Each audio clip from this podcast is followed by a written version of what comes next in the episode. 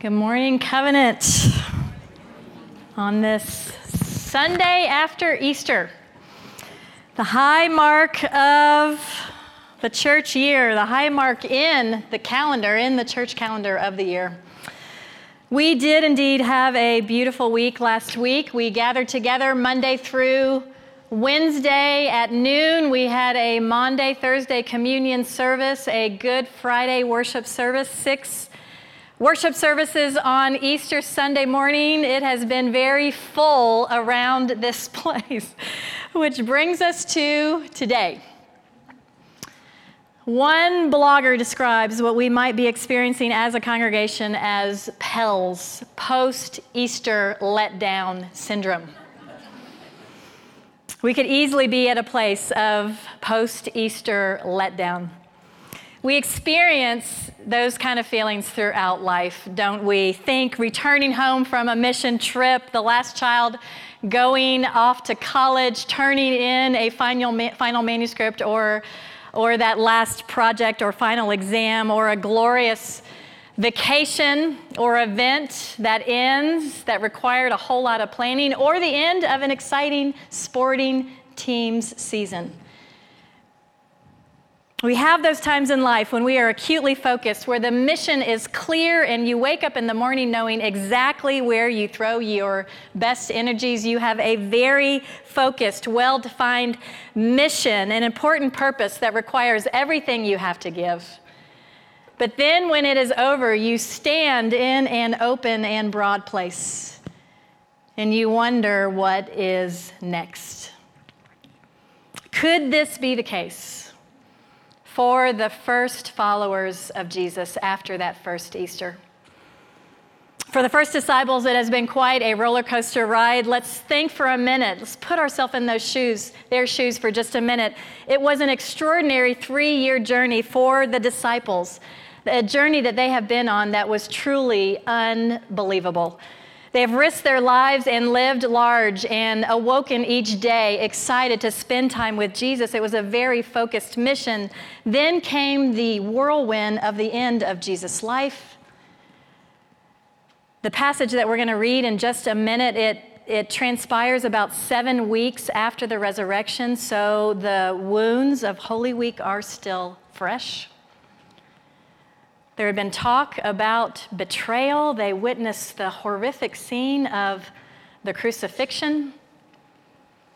Jesus had spoken in a way they did not understand about suffering and death and resurrection. But what they thought was irreversible, God reversed. Jesus rose from the dead. He then began making appearances from time to time. He then ascended into heaven it has all been for them amazing, I can only imagine, but also a bit disorienting. Now that the resurrection is over, what is the community to do? Maybe they are experiencing a bit of post resurrection blues, unclear on what in the world they now are to be doing. It has been a lot to absorb.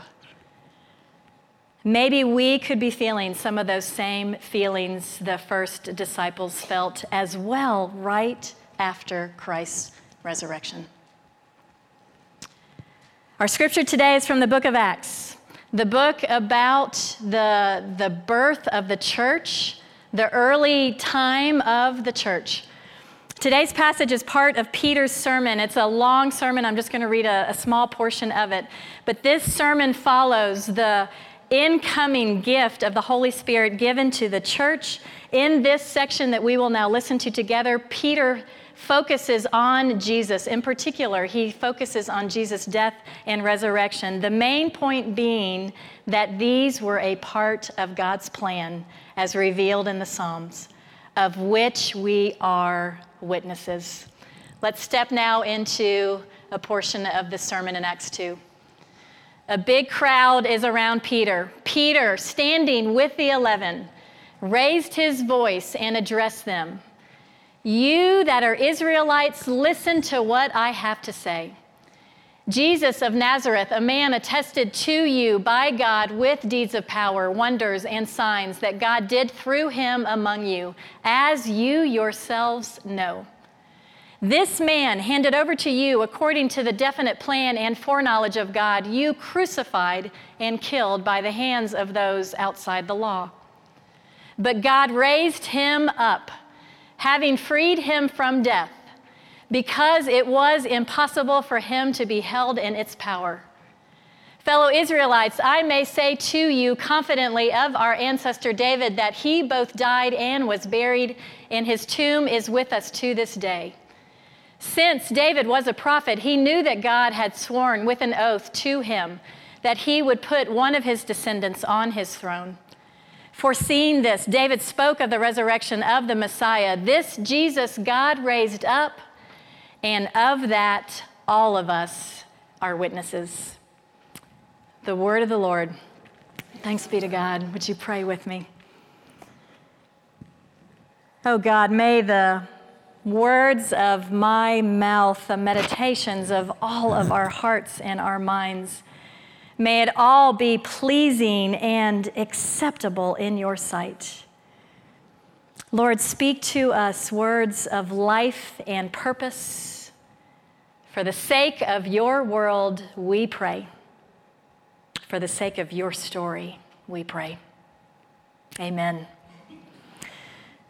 In today's passage, Peter speaks to the crowd about Jesus. He implores them to remember what you know. Peter explains that Jesus' death, it was all a part of God's plan. He declares that it was impossible for Christ to be held by death. And quoting Psalm 16, where the great King David anticipates the resurrection of the Messiah, Peter explains that the Jesus story, it is a continuation of an old, old story, God's story. I'm going to invite us this morning to reflect upon story. I expect some of you are familiar with StoryCorps. StoryCorps is a nonprofit organization whose mission is to preserve and share the stories of everyday people for generations to come by inviting them to tell and to record their stories. Each week, a StoryCorps interview, interview is played on NPR. You can also listen to these via podcast at any time. My grandmother participated in a similar exercise to our family's delight. Since 1975, the National Park Service has interviewed more than 1,700 Ellis Island immigrants so they could tell their unique story of coming to this country. We have a recording of my grandmother contributing to the Ellis Island Oral History Project, which has saved her story. Together, all of these immigrants tell a collective story. they tell a story of a giant buzz that grows every minute. wow. I feel like something's about to splash down. Is it my mic, you think, David?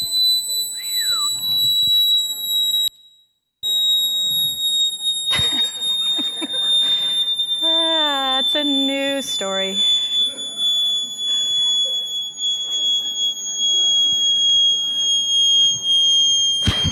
Technical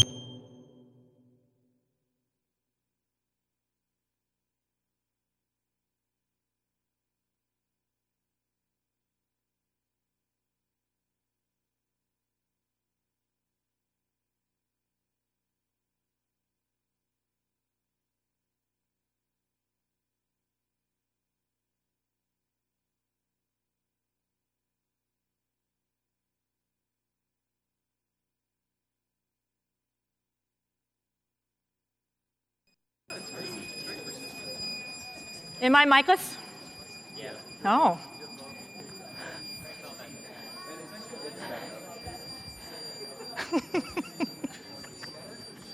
it's going away. it is going away. Has that?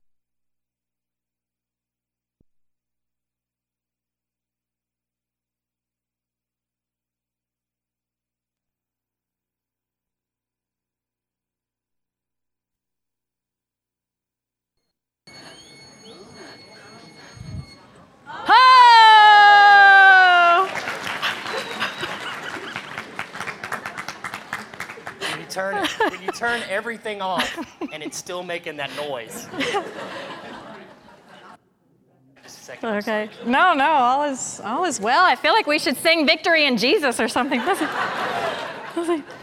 wow. yes. Oh, I'm still on. Good. All right. Wow. What do we do with that transition? Telling stories. We have a new story to tell. Contemporary worship congregation. huh? What's that? Yeah, are we going to edit? Yeah, yeah. Oh, yeah. Is this the recording? Wow. Everything's coming back on. So, stories that will not be forgotten. That is what StoryCorps and the Ellis Island Oral History Project, that's what is all about with those two organizations. Donald Miller writes in his book, Storyline, that in order to have a story, you have to have a character who wants something who has to over conflict, overcome conflict to get it. A character who wants something who has to overcome conflict in order to get it. There are many great stories which match this pattern. For example, Frodo Baggins has to destroy a gold ring in order to save Middle Earth. The aging fisherman, Santiago, in The Old Man in the Sea, he has to struggle, battle with a giant marlin in order to rescue his reputation as a fisherman.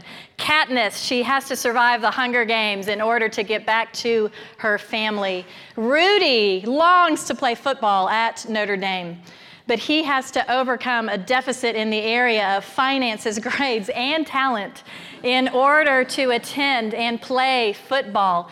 Woody and Buzz Lightyear, they have to team together in order to get past ruthless toy killer Sid so that they can get back to their house. All stories with great characters who want something, who have to overcome conflict and obstacles to get it. Sounds like Easter to me. Easter brought us the most pivotal moment in the great story, the resurrection of Jesus Christ. Jesus is risen from the dead. Christ has conquered death. Suffering and death will not be the final word. That's the message of Easter. One that you can bet your life on, and to the extent that the resurrection is real to you, it will change everything, everything about how you live your life in the present. Last month, I enjoyed two days in the hill country with a dear friend who was visiting from California. She lives in LA, so we were both excited to get out of, of the fast stimulated pace of cities and to drive on quiet country roads, looking at scenic, while taking a scenic drive, looking at wildflowers, just enjoying, honestly, the quiet. We eventually made it to Fredericksburg. We ate good food, had good conversation, enjoyed browsing stores, and did a lot of good people watching. But hands down, our favorite moment during those two days was visiting, it was actually a return visit for both of us, to the National Museum of the Pacific War. After entering the museum, we quietly walked the outside grounds, reading plaques lining the garden walls, commemorating those, including some of our country's presidents who served in the Pacific during World War II. We paused before a Pearl Harbor memorial plaque which read, Lest we forget we had the delightful surprise and honor of, of happening to be there at the moment when a husband and wife, both still living in their 90s, who had both served in World War II, he is a Navy doctor, she is an Army nurse, were being honored. It's an incredible museum commemorating a key event in our national story.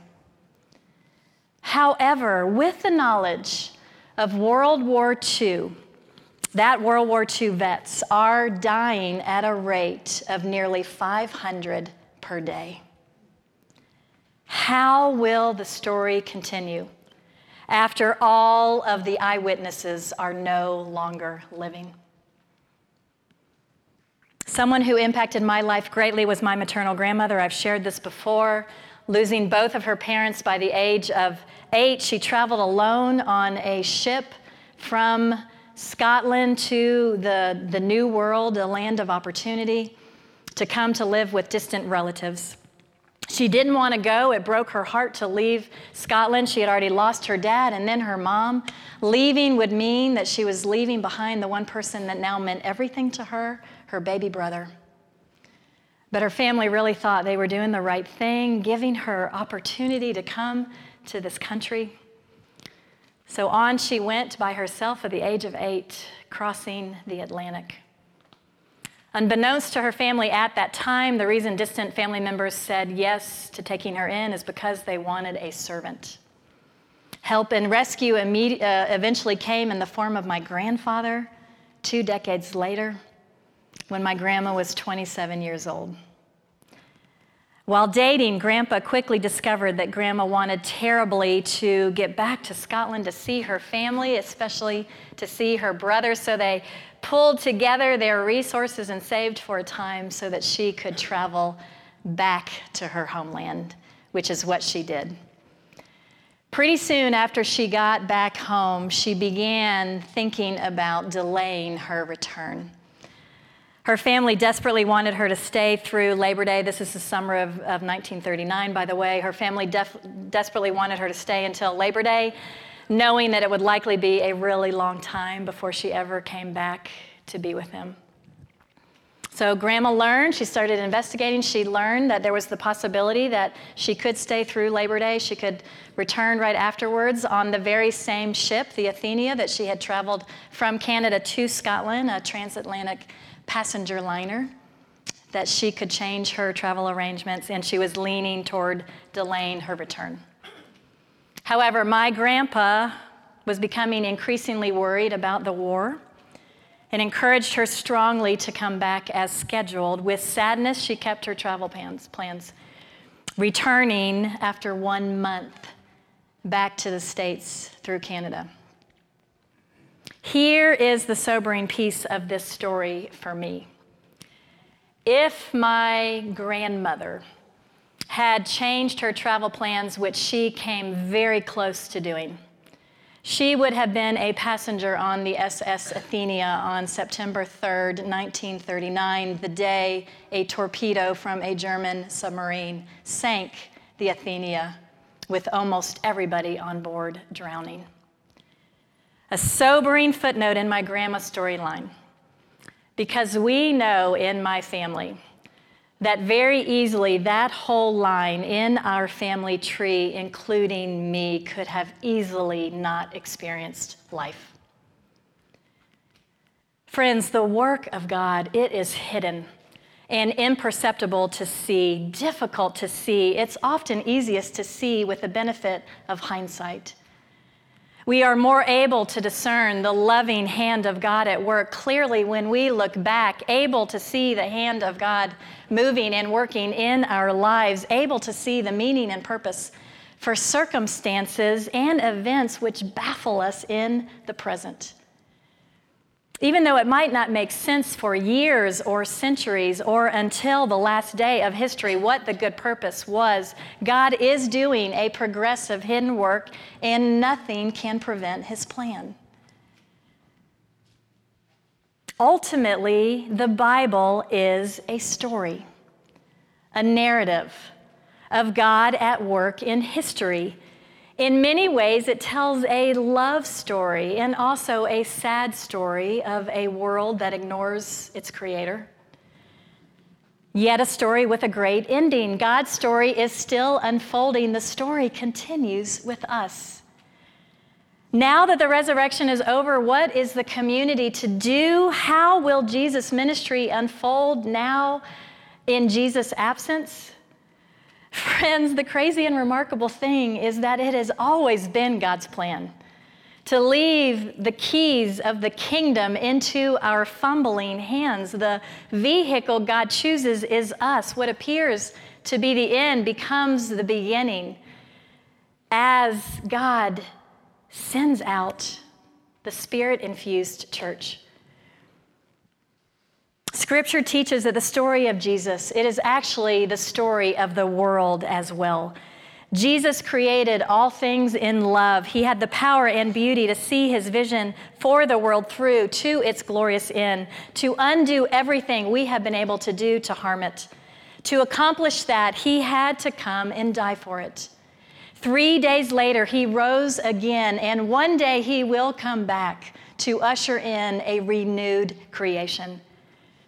As Pastor Tim Keller writes, the gospel is the ultimate story that shows victory coming out of defeat, strength coming out of weakness, life coming out of death, rescue from abandonment.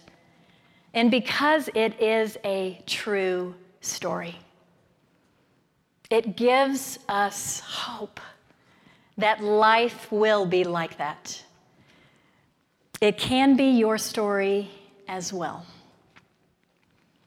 And it could be the story that we live and tell as we raise children, love extravagantly, forgive our enemies, care for the sick, give grace to those who don't deserve it, welcome strangers, and share what we have with others.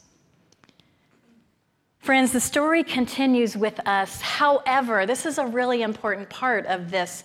We don't just tell a, about a story, we don't just talk about a story that happened 2,000 years ago. We share how the Jesus story intersects with our story, our personal story, our family's story, our church's story. We share about the night and day difference Jesus has and continues to make in our life. For the truth, is that a resurrected Jesus and a poured out spirit, it changes everything. It changes everything about life, and it changes everything about death. This is the story that we now tell the story of the risen Jesus and how that story transforms everything about our personal story and about this community story. We're going to pray for one another. We're going to help one another to remember who the author of our story is. We are going to remind one another of what an incredible mission and purpose we have. And we are going to encourage one another to live a better story than we are currently living.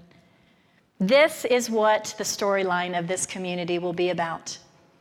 As we now commit ourselves this side of Easter to encouraging one another to follow Jesus, wherever we live, work, and play. To the glory of God and for the blessing of God's world. Amen. Pray with me.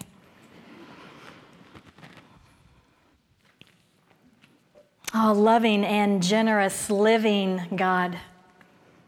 May there be a fresh wind of the Spirit among us. Fill us with your Spirit so that we might live as yours in the world. Send us from this place changed and new. We pray for this with expectation in the name of Jesus. Amen.